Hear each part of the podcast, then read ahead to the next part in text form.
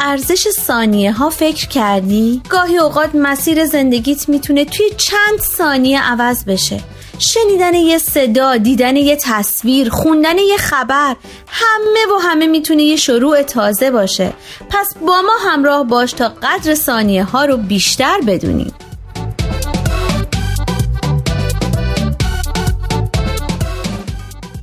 چند ثانیه با شما؟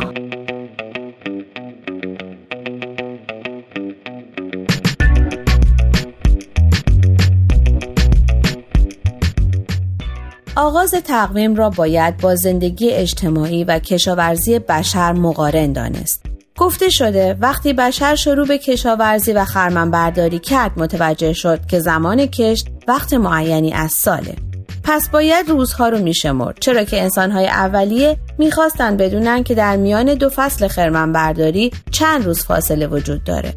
این اولین تلاش انسانهای نخستین به منظور روزشماری سال بود. مصری های باستان اولین کسانی بودند که سال رو بسیار دقیق اندازه گیری کردند. اونها متوجه شده بودند که بهترین و مناسبترین موقع برای کشت درست پس از تقیان رودخانه نیله که اون هم سالی یک بار اتفاق میافته.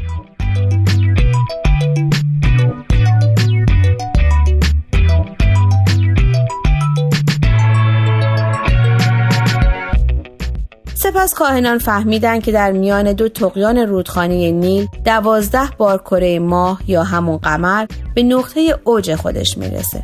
از این رو کاهنان دوازده ماه را میشمردند و به این وسیله زمان تقیان نیل رو به طور نسبتا دقیق مشخص کردند. با این حال هنوز نتونسته بودند که سال رو به طور دقیق اندازه گیری کنند.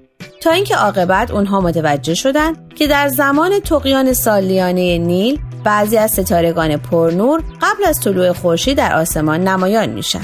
پس روزهایی را که قبل از نمایان شدن مجدد این ستاره ها وجود داشت شمردن و سرانجام فهمیدن که میان این دو رویداد 365 روز فاصله وجود داره.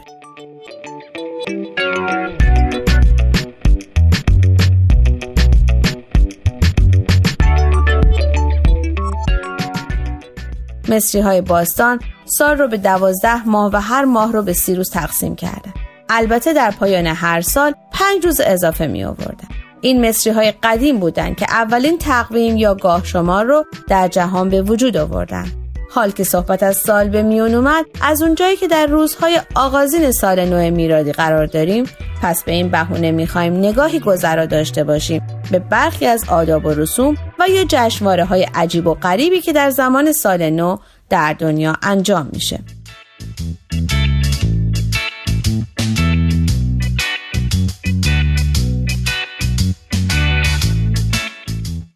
مثل قرار دادن برگ های دارواش در زیر بالش برای پیدا کردن شوهر.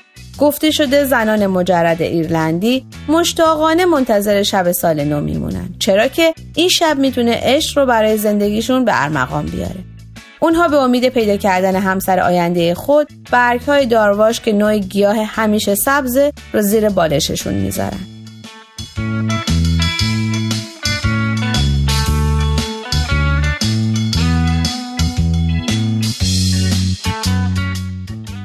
شکستن ظروف در جلوی درب همسایه. اون یه سنت عجیب و غریب دانمارکیه برای سال نو که ظروف شکستنی رو به طرف درب خونه همسایه پرتاب می‌کنن.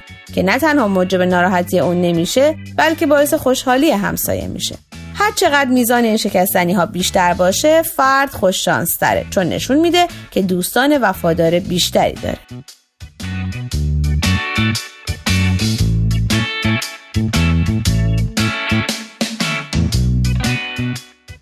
پوشیدن لباس های رنگارنگ. ساکنان برزیل، مکزیک، بولیوی و دیگر کشورهای آمریکای جنوبی معمولا با پوشیدن لباس های رنگارنگ به استقبال سال نو میرن.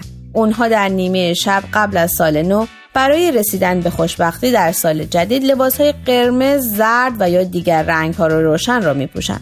قرمز به معنای یک زندگی عاشقانه است و زرد بیانگر تمایل برای به دست آوردن پول و ثروته.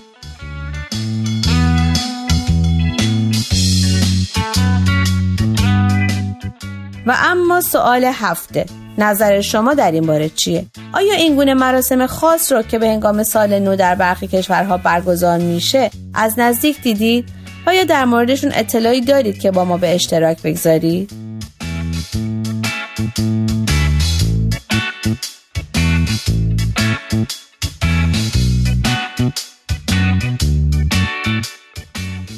شما می‌تونید از طریق آدرس ما در تلگرام ادساین پرژین بی ام کانتکت و همچنین ایمیل info at با ما تماس بگیرید.